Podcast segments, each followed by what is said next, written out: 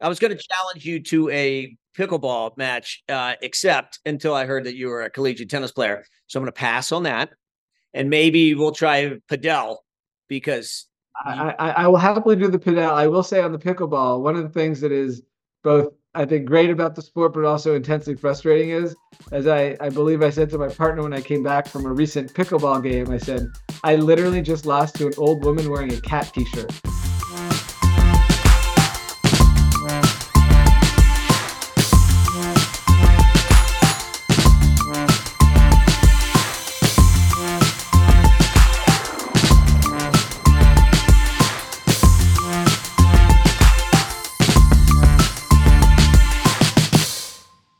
David, thank you for joining me. Glad to have you today.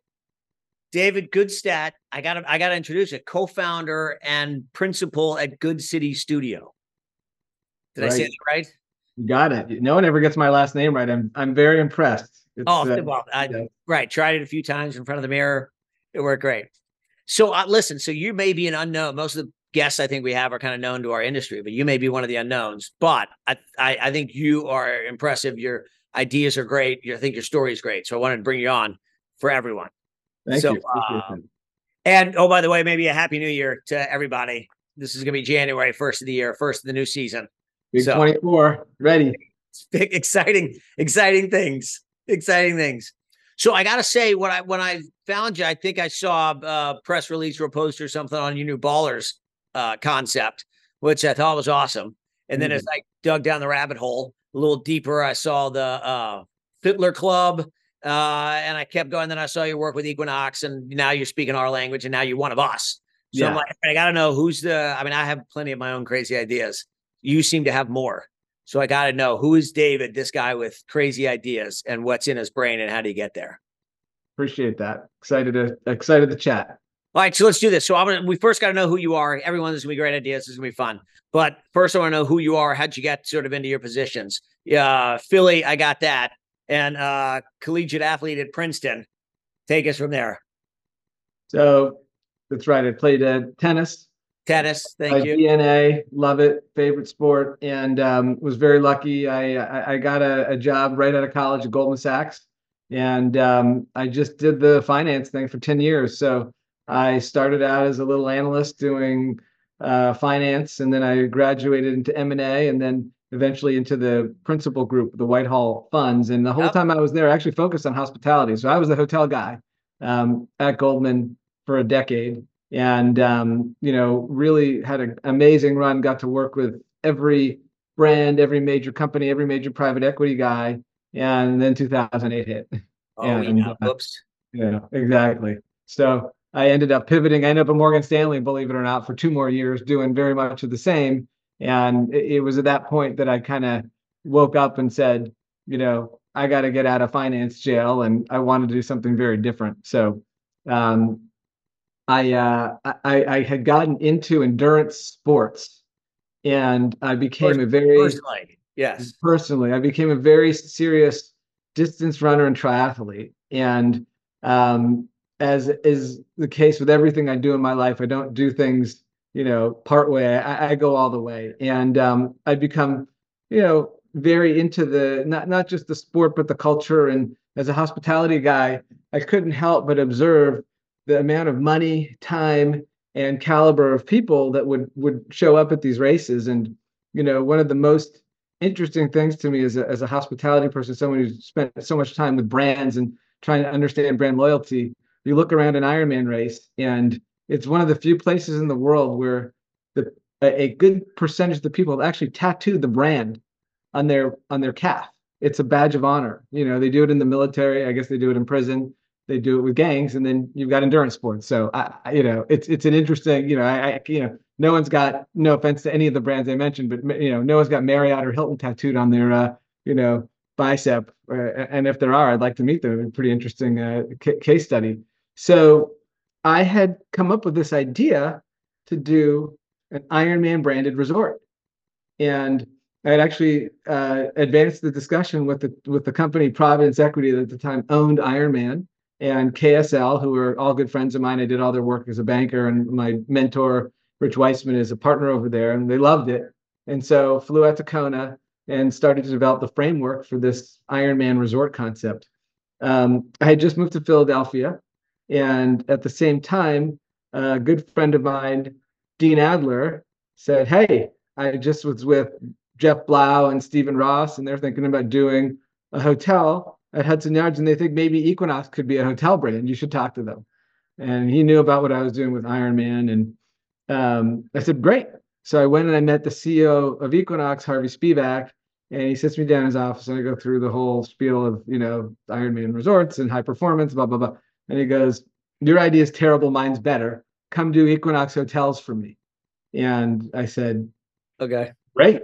And you know, I I, I kind of sat on it for a couple months and I got a call, you know, I don't know if that was early fall, late fall, I get a call, and it's Jeff Blau, and he's like, So are we doing this or what? Where are you? Let's go. I said, I, I like sure what like can i like at least like discuss like what the package looks like and you know how to, like i'm living in philly i'm am i coming to new york blah blah blah so anyways that was uh that was my entree from you know that was my escape from banker jail into uh into development and brand and you know all the stuff that's kind of taken me the last really 12 13 years at this point uh, again, so I love it, and I want to dive into ideas. But that, but that was who was that with though? Equinox was uh, related, right?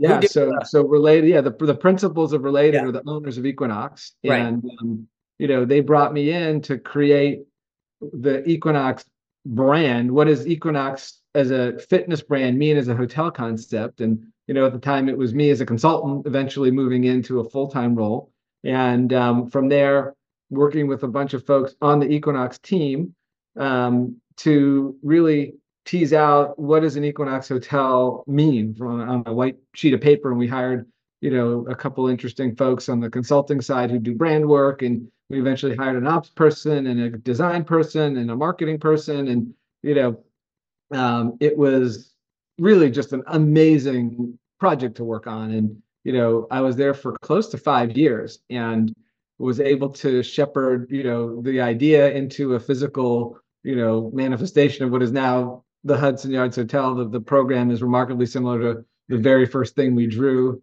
and um, you know and, and, and programmed out.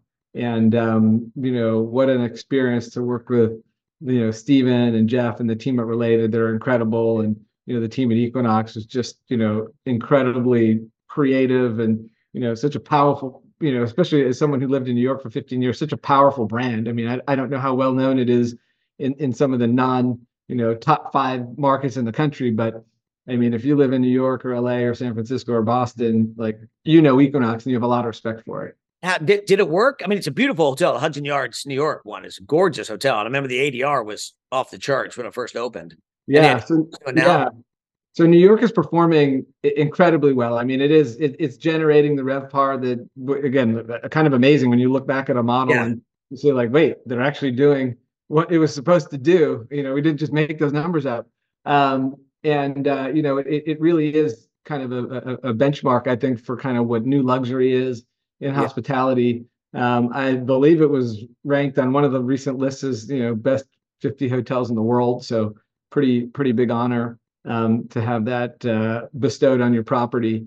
And um, you know, as I was, and we can talk about kind of why I left and, and and when, but you know, as I was kind of helping gear that business up, we did have a half a dozen other projects in various stages of pre-development from sites that we had actually outright purchased or or, or leased or you know signed deals. And you know, obviously, uh, in in 2020, we all know what happened. Yeah. Uh, uh, you know, kind of just just progress interrupted, and so you know, hard to kind of comment on you know why it's just the one because it is just it, it- it's a great property, and I've stayed there a number of times, and I make it a point to go and you know eat there when I can if I'm visiting New York. But um, you know, I I- think there is you know there are legs to that brand, and I think it's just you know kind of a reboot that's you know it's take you know as you know it takes.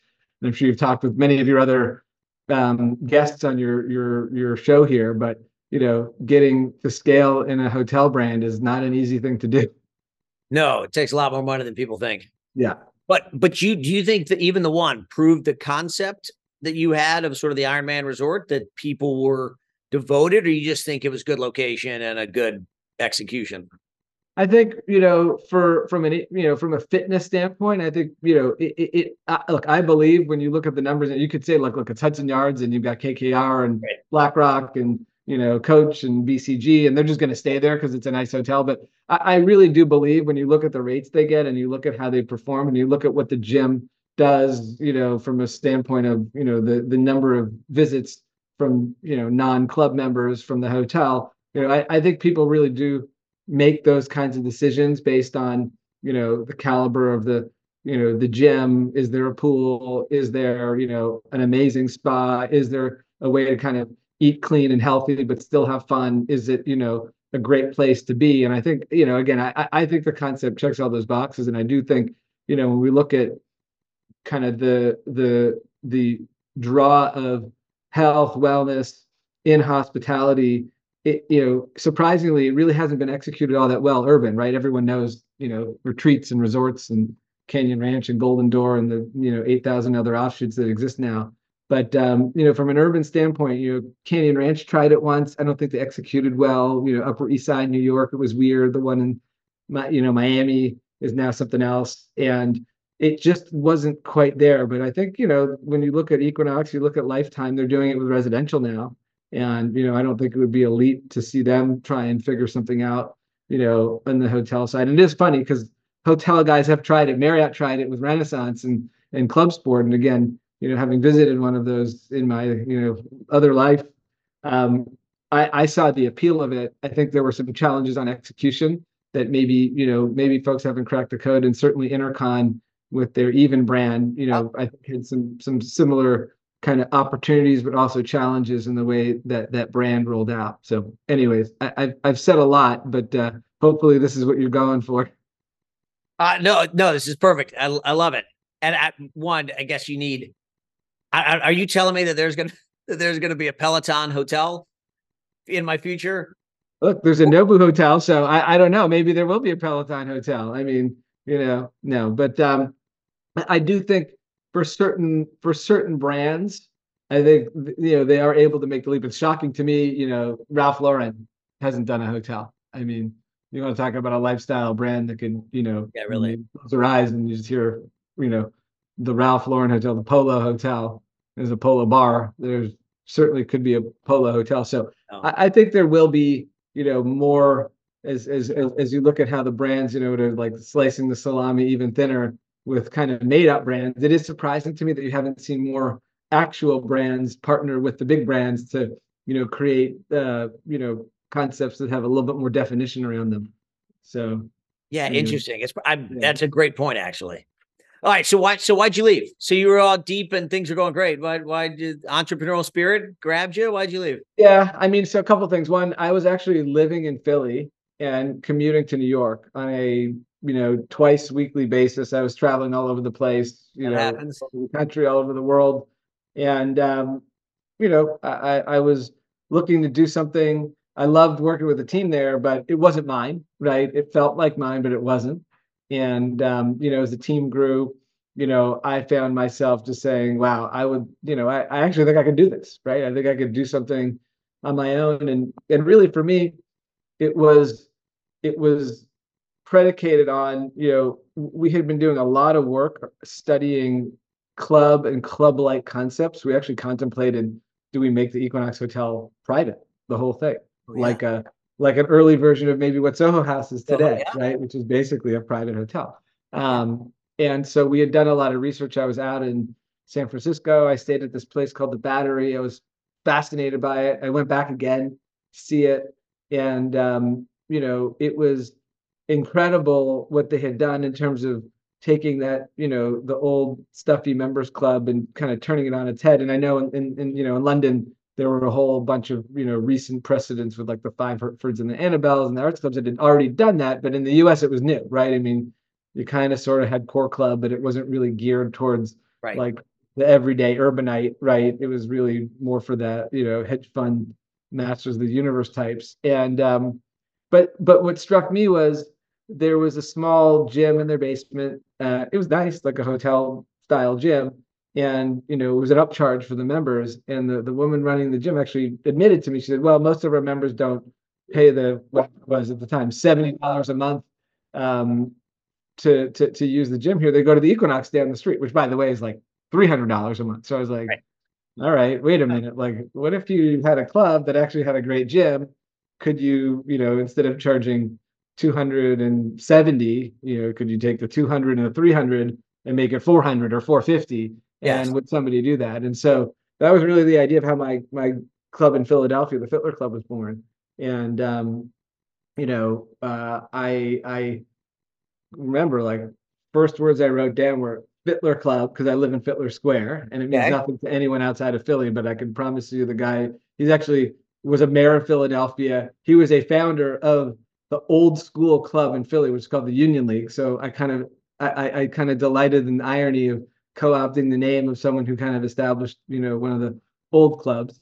Love um, it. that would disrupt and um and uh and just wrote out this business plan on a on a flight home from San Francisco and and I was just consumed for you know basically a year and a half trying to get this thing going and and it was probably like a land speed record of of getting a project done from start to finish. I signed a lease in November of 17 and had a open facility in January of 2019. Um, at least the first part of the facility and open our event space. Yeah. So tell, tell us about the Fitler Club for those of us who don't know. Yeah, so so Fitler Club, the best way I could describe it is it would be is if if, if people don't know the battery, then I'll use Soho House as the reference point. So Okay. if you took a Soho House and made it to an Equinox, and then for good measure threw in an elevated workspace like a NeueHouse, that's what the club is. It's 115,000 square feet. The fitness component is uh, close to 30. It's got a lap pool, a spa with some treatment rooms, a number of fitness studios, and all the other toys. The workspace is 35,000 square feet. It's a mix of office suites, private offices, and some um, dedicated desking areas. There's a gallery space where members of the of the of Fitler Club can actually go and you know kind of get kind of hot desk kind of seating at any point during the day. And then the club itself has 14 hotel rooms. We have 10,000 feet of meeting space with a 5,000 square foot ballroom, a, a, a room that we call the trophy room with a bowling alley and its own bar, um, a movie theater, like a proper movie theater, like Soho House style, um, and then uh, two restaurants and two bars. So pretty And a uh, membership. You have to be a membership to use this. private club. So initiation fee, monthly dues, food minimums, the whole nine yards. Yeah.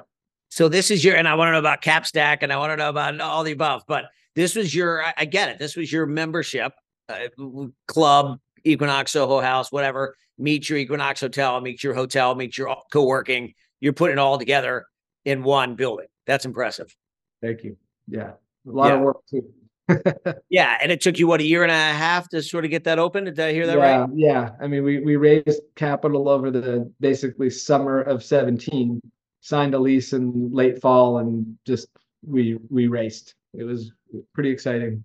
Did you lease the whole building? That's it. That, what are you the whole thing or is it a bigger So building? we're we're about 115,000 feet in a 700,000 square foot building. Okay. So Lubert Adler's our landlord, which is actually you know ties into our next project because they're they're my landlord again. Um, so hopefully we're doing something right.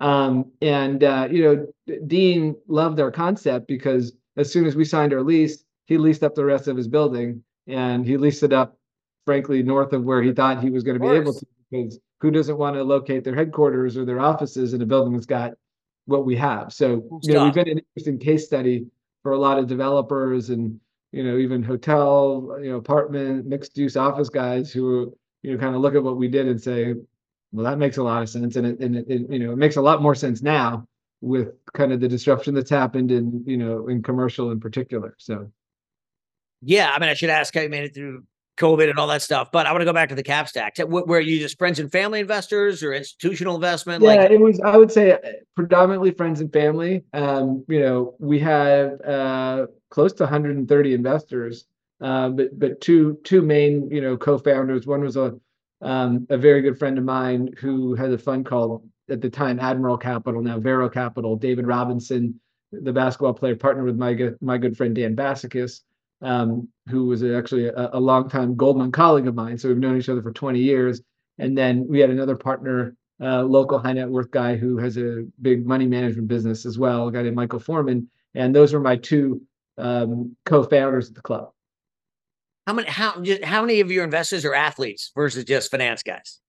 Um, I would say most of our investors are just, you know, Philadelphians who like Okay. were proud to see something like this Yeah. happen in the city. And, you know, a, a bunch Yeah. of them and I had a few triathlete and running buddies who came in, but the, the the vast majority are just, you know, people who live in Center City who are like, the city needs this.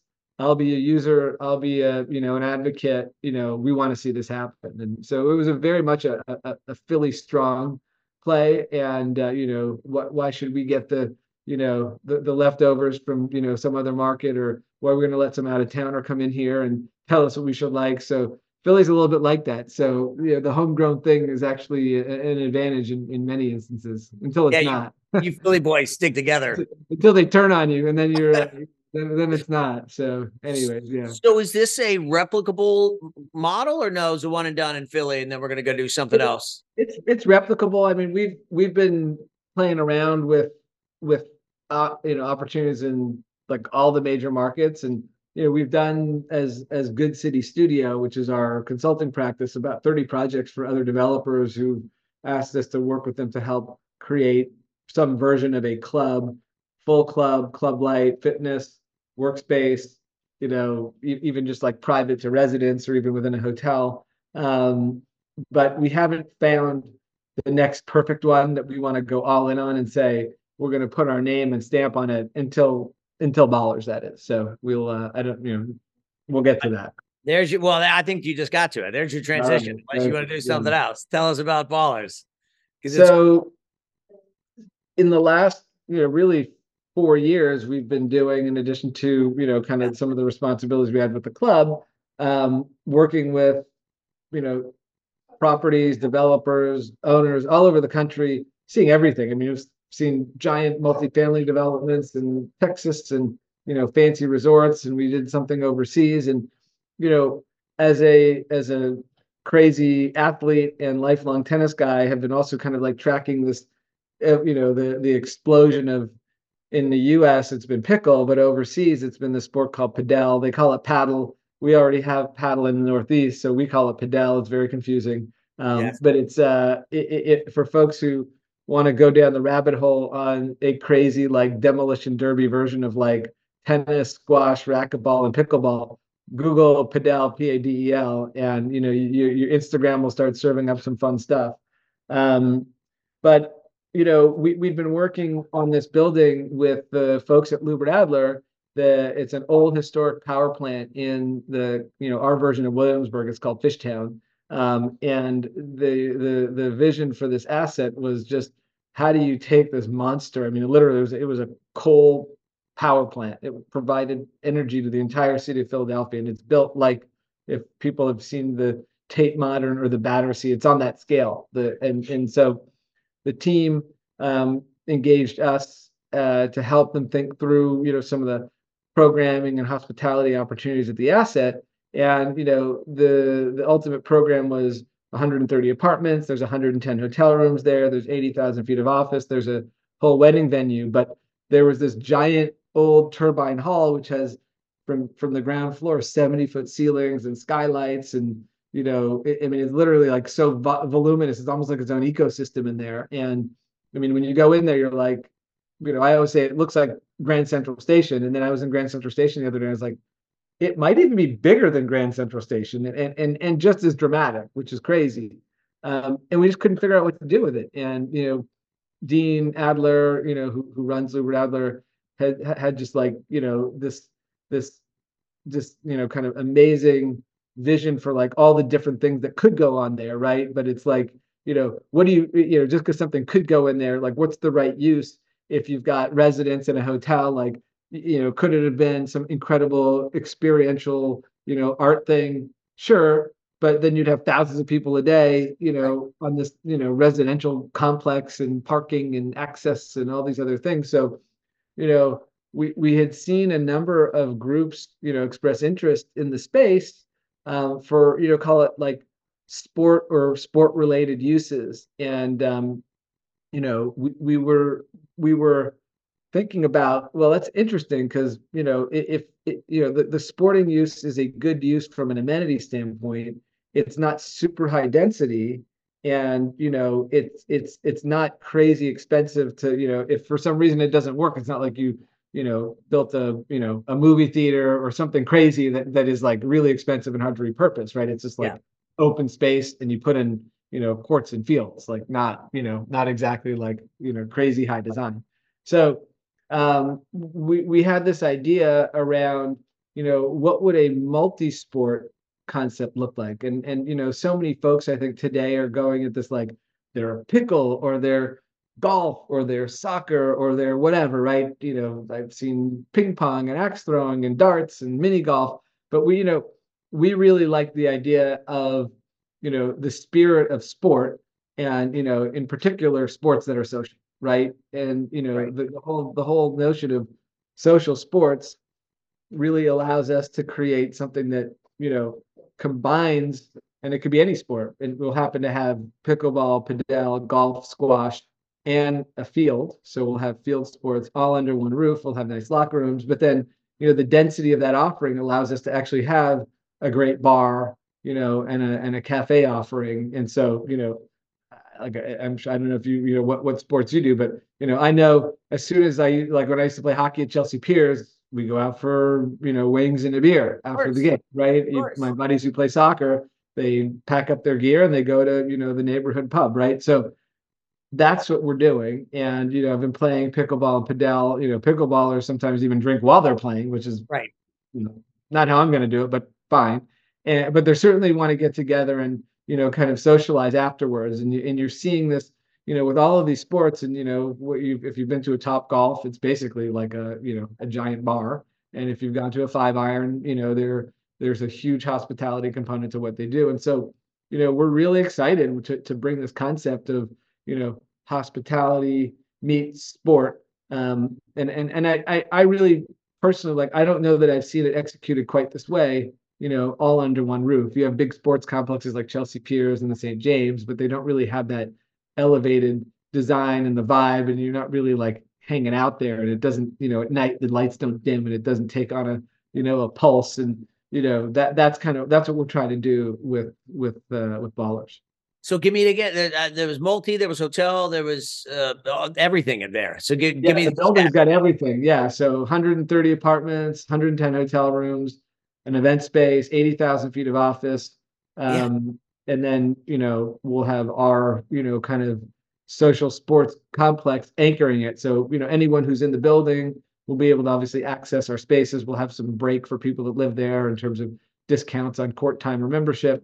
And then, you know, uh, you know, it'll be open to the public. And it's, um, you know, like I said, kind of right on the doorstep of this area, Fishtown, which is where if you're if you're young and you know you've got some means, that's where you're moving in Philadelphia. And if you're a restaurateur, that's where you're putting your first restaurant if you can. So I I love it. So all right. So when is it open? so we are going to open in the fourth quarter of 2024. Okay. Under construction right now. Uh, pre-construction. We're just finishing up our docks and um, And will the whole building be open at the same time, or the The other? building- the gonna open it? building's actually open, so we're, we'll be the last thing to go in. Okay. Yeah, yeah, That's the right way to go. You don't want to be first. Better yeah. last. Don't want to be first, Let exactly. them go. Let them go. Yeah. So, so talk to me because I'm fascinated also by, and I want to know what other concepts you got coming next. But I'm into this membership. Is it like you? It feels like you figured out this membership model, right? Yeah, I mean, for for Fitler Club, um, you know, that is uh, obviously it's it's a private members club, so Right. you know, and, and we've worked on like every different version of a membership club model you can think of, from you know, super high price initiation fee, high dues to you know no initiation fee, modest dues to you know like the you know high value low Right. price stuff on the fitness side where it's the you know the ten dollar a month kind of stuff. So we So what kind worked? What what works? Well, it's interesting. I mean, you know, in in in fitness, as we always used to observe, you know, when I was at Equinox, the the high end works and the low end works, and the guys in the middle were the ones that really would get squeezed, right? When you looked at Equinox and Lifetime being the examples at the high end and how quickly you know they've recovered and um, how they performed through you know kind of different cycles, and then you look at what like Planet Fitness has been able to do on that you know high value, low price and there are other brands, you know, that kind of mimicked what they've done. Um, you know, it's the guys that, that just didn't really have any real identity. You know, town sports when they had you know New York sports and you know Philly sports clubs and DC sports clubs and Boston sports. Th- those assets were just really hard to maintain. They were big. They were big assets. You know, they weren't charging enough to you know justify spending the capital. And you know, I mean, Equinox and Lifetime, both I think to their credit, have been amazing at just like clean facilities, maintaining them. You know, and and you know you can you know quibble over like I, you know do I like the design of one more than the other, but at the end of the day you know just impeccable when it comes to you know kind of creating you know high quality facilities. And and and you know the programming is another important piece that I think people will pay the premium for. And then you go to the other end of the spectrum you know planets super simple you know what you're going to get. But again they do a good job. I mean they're it's a franchise business but they keep them clean they're very simple to operate they don't you know you're not expecting much when you go into the locker room they don't do towels so you're not dealing with dirty towels and you know it's it's it's it works and it works for you know a big swath of the population, and the high end stuff works for another swath. And I think that it's that middle stuff that got squeezed. Where um, that's interesting. Uh, where my head's going to is I'm just thinking I've got a bunch of friends in the software industry, right? So I'm thinking of SaaS, right? All their stuff is SaaS, software as a service. Yeah. So whether you're software or whether you're Netflix whether you're Equinox, they learn those monthly memberships become pretty sticky, right? Once you start, you sort of never stop. Um, and so now they're trying to figure out where what other places can you make that I'm going to call it SaaS model? Yeah. And here I'm just seeing all of your ideas have that sort of concept. You remember, you write an initiation fee, then it's monthly or annual dues, and once you're in, you sort of don't stop and you continue.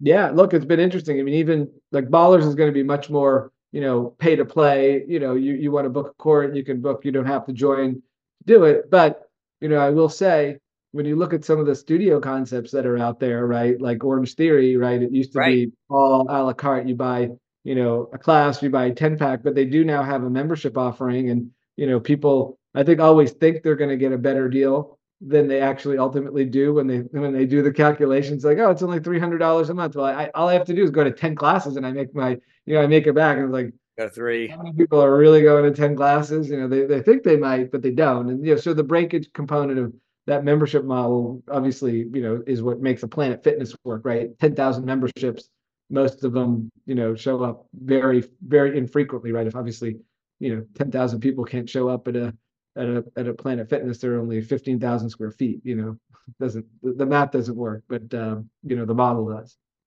so, David, I like it. I mean, you're like a guy with crazy ideas. Again, I said at the beginning, but so I like it. So, one, I want to know what your next crazy ideas are. But even what comes first? Is it sort of the Lubert Adler coming to you? I get that in ballers. I understand that. And then you see it. Or you like, here's what we need. Here's what society needs. We got to go find this and make this work. I would say for for me, at least looking back at the different, you know, the, the different concepts I've been involved with, it, it really is more of, of of a you know repackaging and and you know rethinking of things that are already out there. So and again maybe that's how, how all invention works i don't think any that was i forget what the phrase is nothing new under the sun right? Everything's just you know a, a, you know a version of something else that's been done repackaged differently. So i think that's one of the things that you know has been you know if, if i have a, a, a secret weapon it's just that i've seen a lot and i get to see a lot and i make it a point to go and you know if i'm going to get into a pickle Padel concept, I'm going to go and see everything, right? I'm not just going to, you know, just try and do it without him. You know, as, as a hotel guy, I was super lucky because I got to see, you know, every brand, every concept, every market, and you know, when you when it's sitting there rattling around in your head for a long, you know, long enough time, you can synthesize it and say, okay, here's what I like and here's what I don't, and you know, maybe if we try it this way, you'd actually have something that would, you know, would would be differentiated. And so,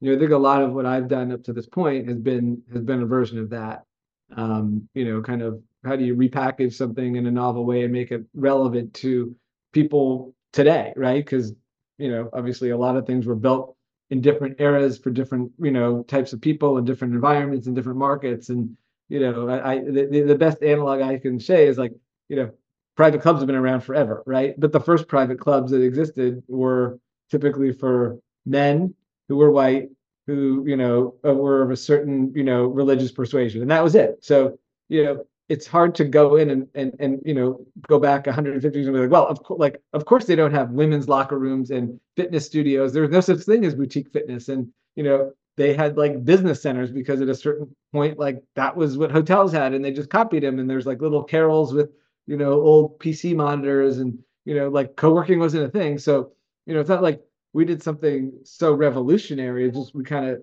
took something that that we you know saw that people had an affinity for in a certain era and said, well, what if we brought it forward and made it relevant to like everybody in the city today, right? And or at least like the folks in the city that we you know we think would would would want to be a part of this so yeah anyways uh, no i love it i think it's fascinating and that and i might parlay this line of questioning into uh you know advice i mean i'm just looking at your path right and and yeah. ending up with the entrepreneur like so often everybody kind of wants to do it immediately but you can't right you got to learn what you don't know and meet people along the way and figure out when to jump and when not to so um, maybe maybe i do the generic what advice would you give to the next generation out there or to your younger self? Yeah, I mean, look for for me personally, like I, when I look back at my career path, it, it has been fairly logical, right? Starting out in you know a, a finance kind of role, like kind of.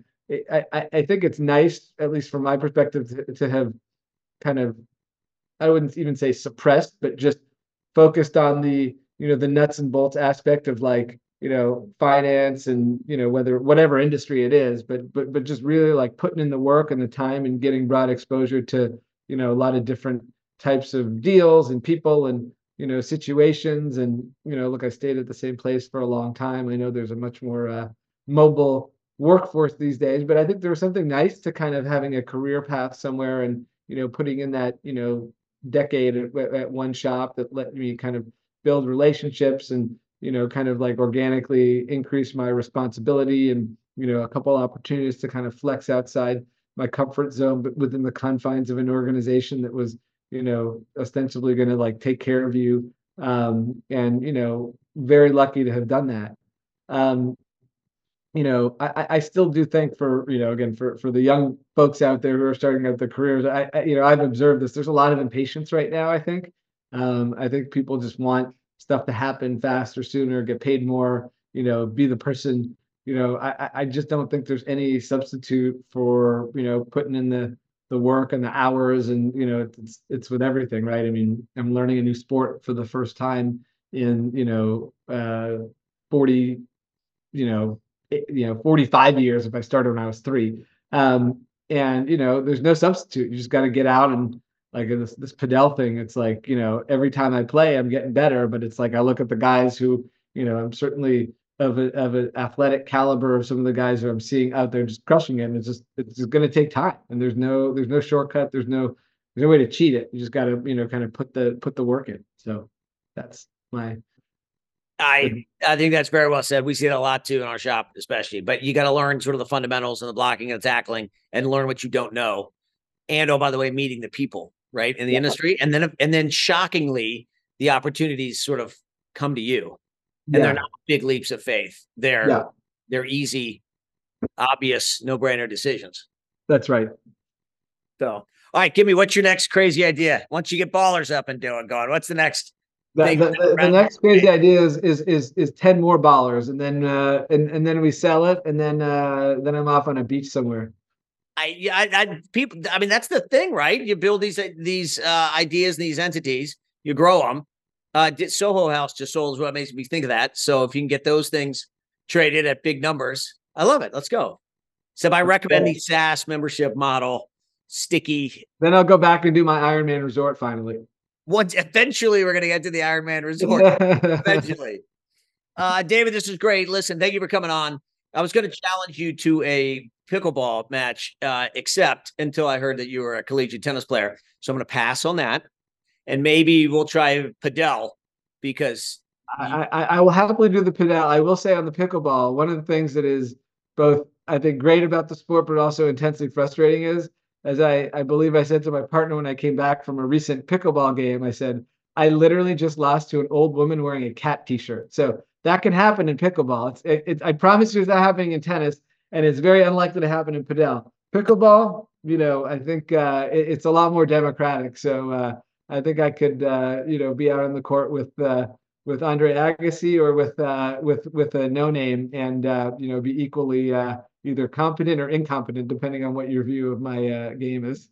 my shared story. My daughter started pickleball league at, at her high school, and um, they had the championship game in the gym, and it was two senior guys against two freshman girls. Yeah.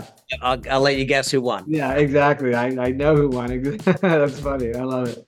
Yeah, it's super fun. Uh, Dave, this is great. Thank you. Thank you for the time. Uh, come see me when next time you're in Atlanta. We'll, we'll check out some sites. We'll check out some baller sites for Do you. it. All right. Make that happen. I'm in. Thank you for your time. I loved it.